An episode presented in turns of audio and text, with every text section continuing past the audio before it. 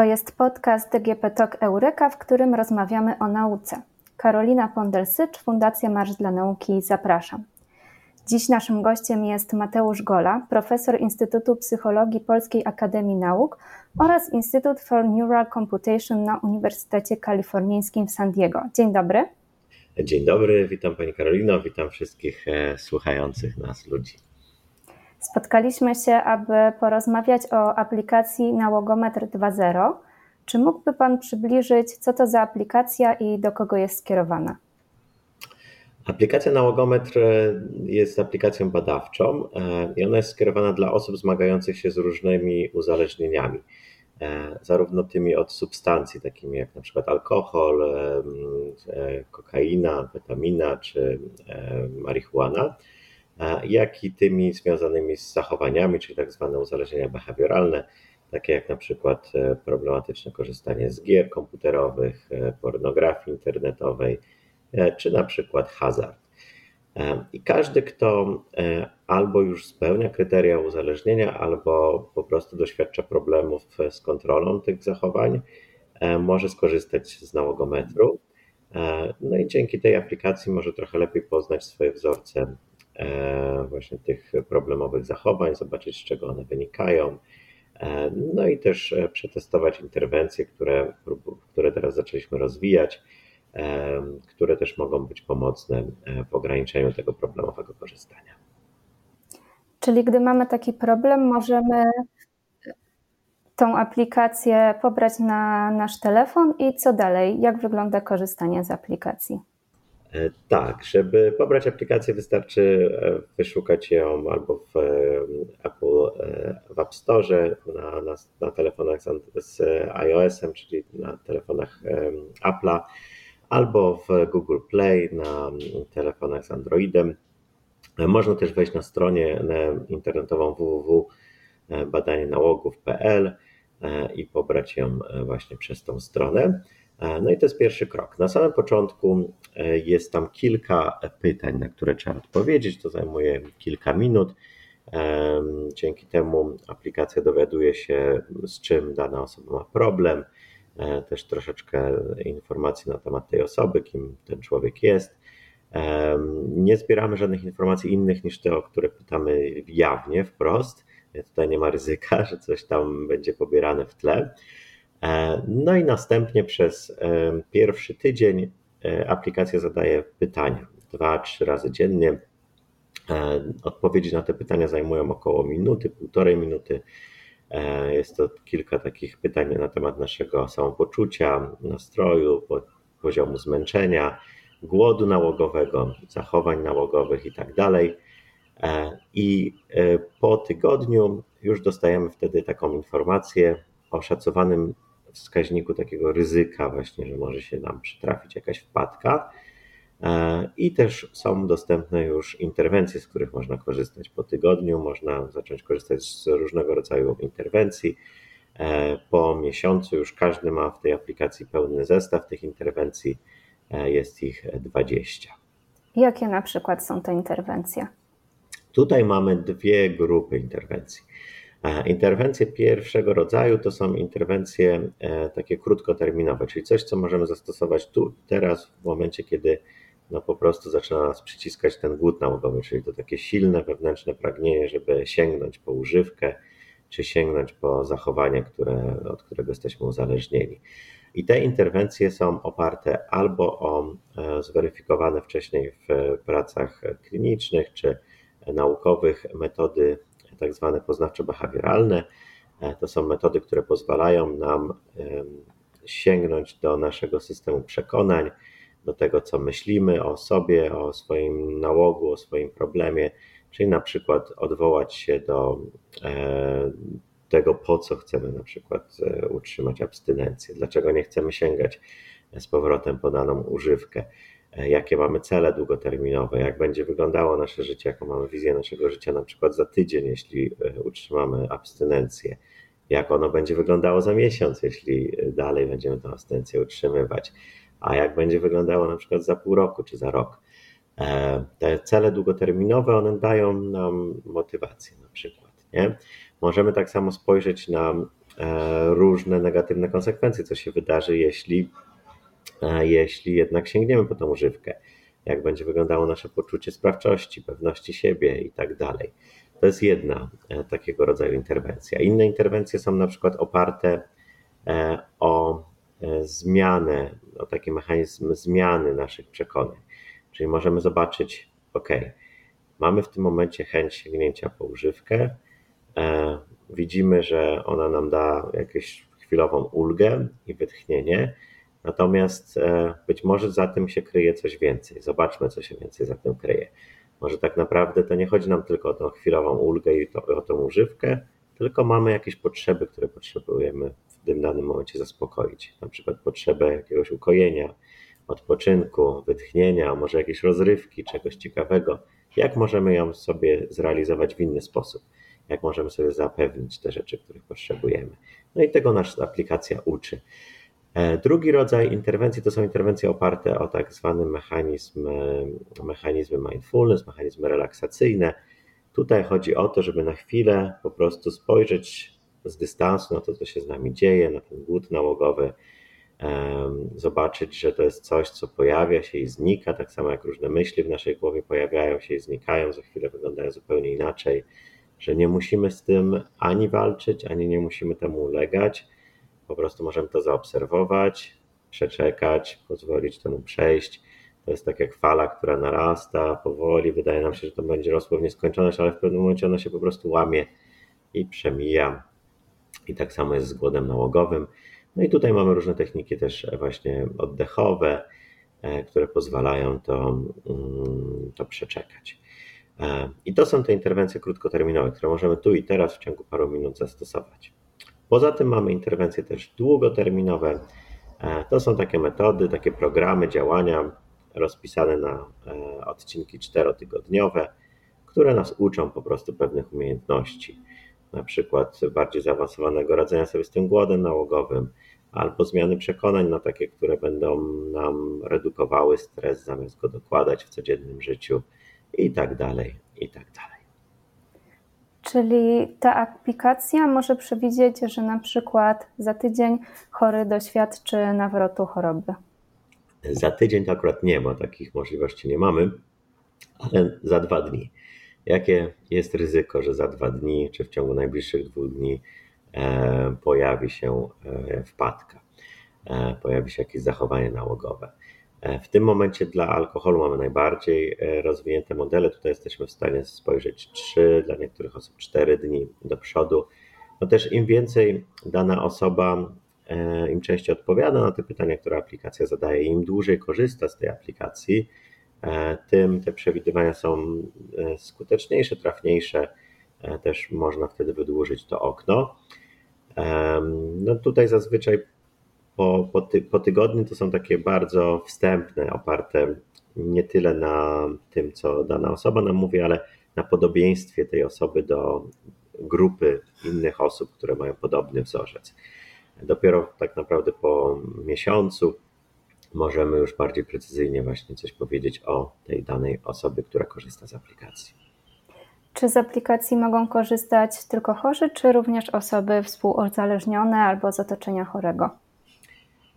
E, mogą, natomiast e, nie wiem, czy to jakoś odpowie na ich potrzeby, bo no, aplikacja w tym momencie jest przeznaczona głównie dla osób e, zmagających się z uzależnieniem i tutaj, czy dla osób, które jeszcze nie, nie doszły do tego etapu uzależnienia, ale mają już jakieś wzorce takiego ryzykownego korzystania, problemowego korzystania, chcą się więcej dowiedzieć na ten temat.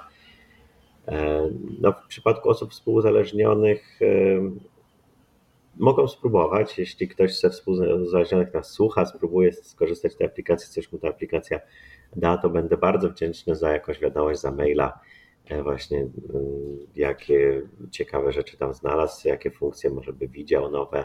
E, no, na razie nie rozwijaliśmy tego z myślą o osobach współuzależnionych, tylko o samych osobach, które zmagają się z uzależnieniami.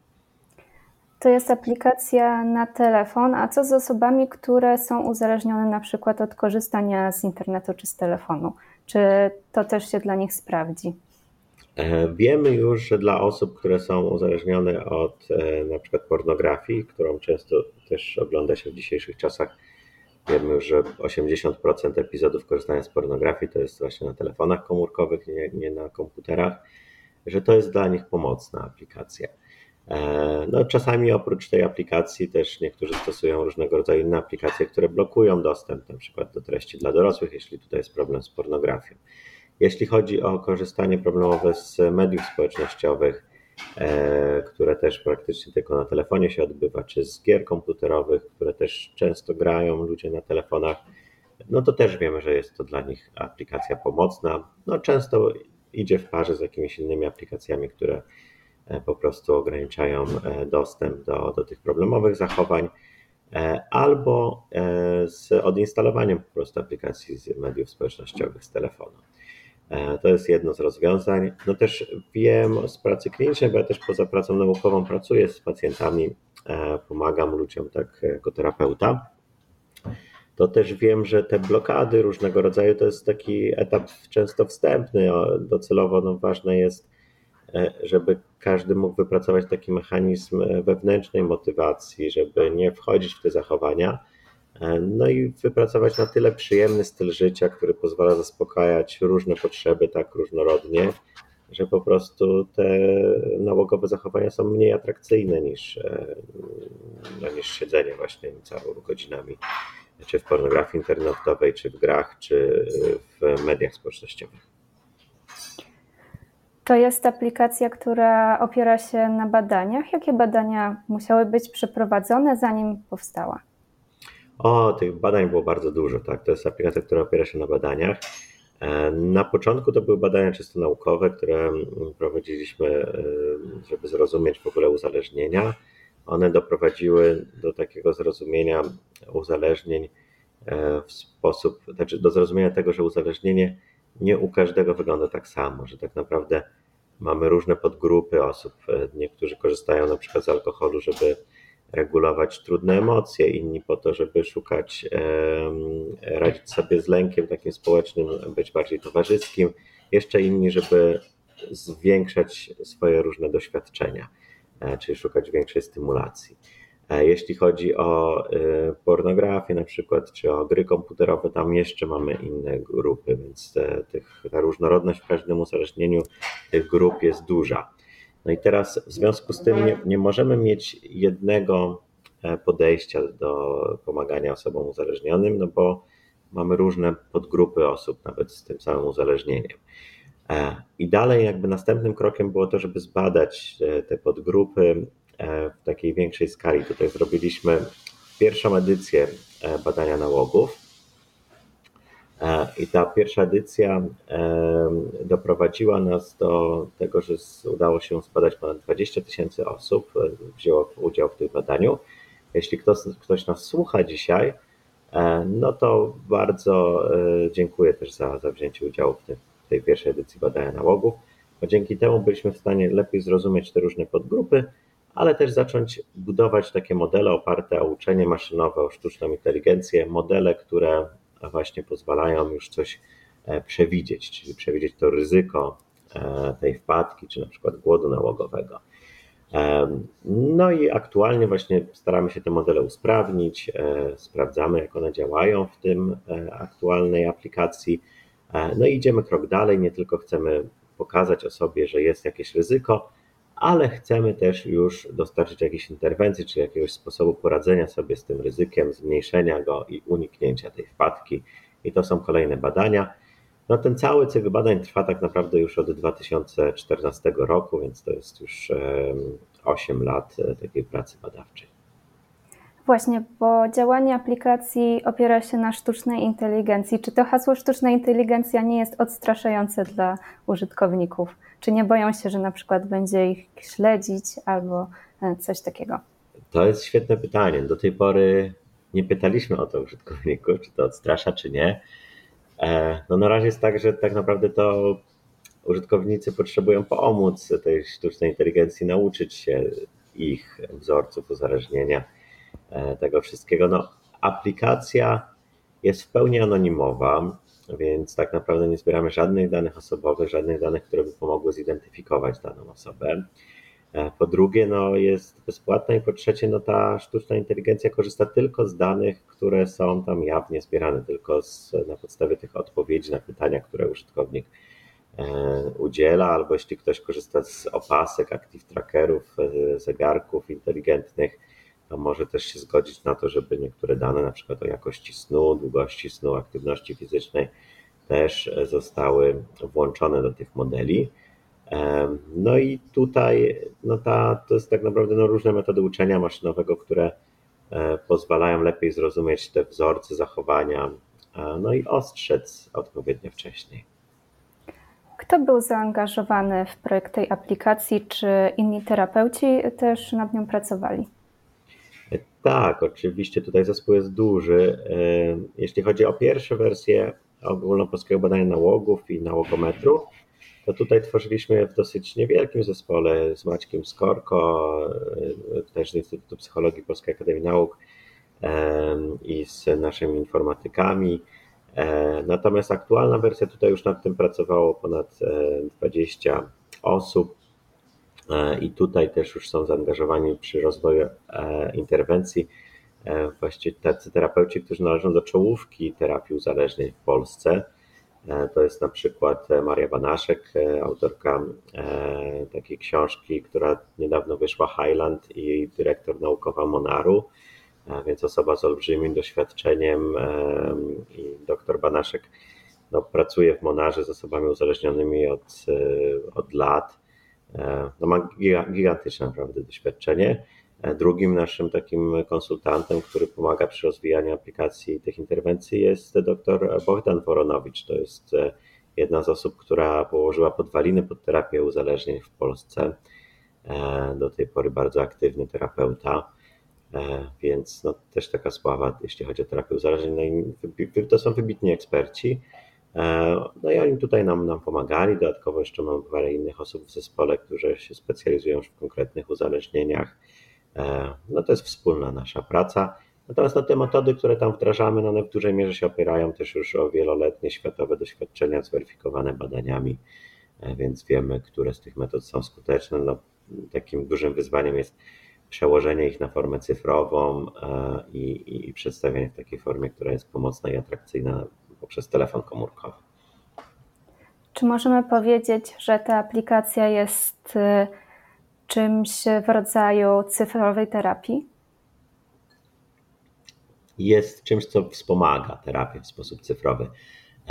Tutaj no nie miejmy złudzeń, te technologie jeszcze nie są tak rozwinięte, żeby zastąpić terapię, zwłaszcza jeśli ktoś już spełnia kryteria uzależnienia, e, takie pełnoobjawowe, to tutaj, jeśli ktoś nas słucha i takie kryteria spełniono, to mówię wprost, że e, no, warto po prostu jak najszybciej skontaktować się z profesjonalistą, e, czy jeśli to już jest bardzo poważne, są konsekwencje tego uzależnienia, to też e, rozważyć na przykład terapię w ośrodkach, terapii uzależnień.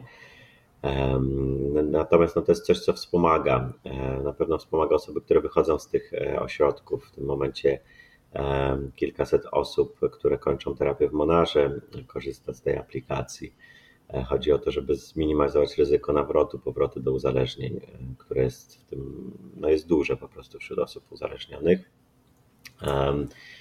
Natomiast jeśli mamy osoby, które korzystają w sposób problemowy i tutaj jeszcze nie ma takich mocnego nasilenia tych symptomów uzależnienia, to to jest coś, co rzeczywiście może pomóc. E, tak. Odsetek powrotów do nałogu jest duży. Jak duży? Jaka to jest skala problemu? Niestety jest duży i niestety to jest e, skala problemu e, olbrzymia. Po pierwsze tak, osoby, które zaczynają terapię uzależnień, połowa albo nieco ponad połowa w ogóle tej terapii nie jest w stanie ukończyć, więc wypada z tego procesu terapii. A wśród osób, które ukończą z powodzeniem taką terapię uzależnień, no to tutaj już zależy od uzależnień. W przypadku na przykład heroiny, opioidów, e, to ten odsetek nawrotów wynosi ponad 80%. E, w przypadku alkoholu to jest 65-75% w ciągu roku po zakończonej terapii. E, w przypadku marihuany tutaj mamy około 50-60%. W przypadku uzależnień behawioralnych jeszcze nie mamy takich danych. To są nowe zjawiska, cały czas te dane są zbierane. ale też z takich obserwacji klinicznych też jest coś w okolicach 70-80% w ciągu roku. I, I tutaj niestety to jest duży problem, i tutaj mamy takie ambicje, żeby rzeczywiście tym osobom pomóc e, i zmniejszyć ten odsetek. Może jeszcze wróćmy do badań, o których rozmawialiśmy, bo dużo było o badaniach prowadzonych w Polsce, a czy są plany na badania prowadzone też w innych krajach? Tak, jak najbardziej. Robiliśmy już badania pilotażowe w Chinach czy w Stanach Zjednoczonych. E, no i aktualnie pracujemy nad e, już po, po tej fazie badawczej E, pracujemy już nad taką wersją aplikacji, która będzie w języku angielskim, która będzie mogła być e, używana w, na, przez osoby na całym świecie, które no, mówią po angielsku, no a później są w planach różne inne wersje językowe. Dziękuję bardzo za rozmowę. E, dziękuję bardzo Pani Karolino, dziękuję wszystkim słuchaczom, no i życzę dobrego dnia.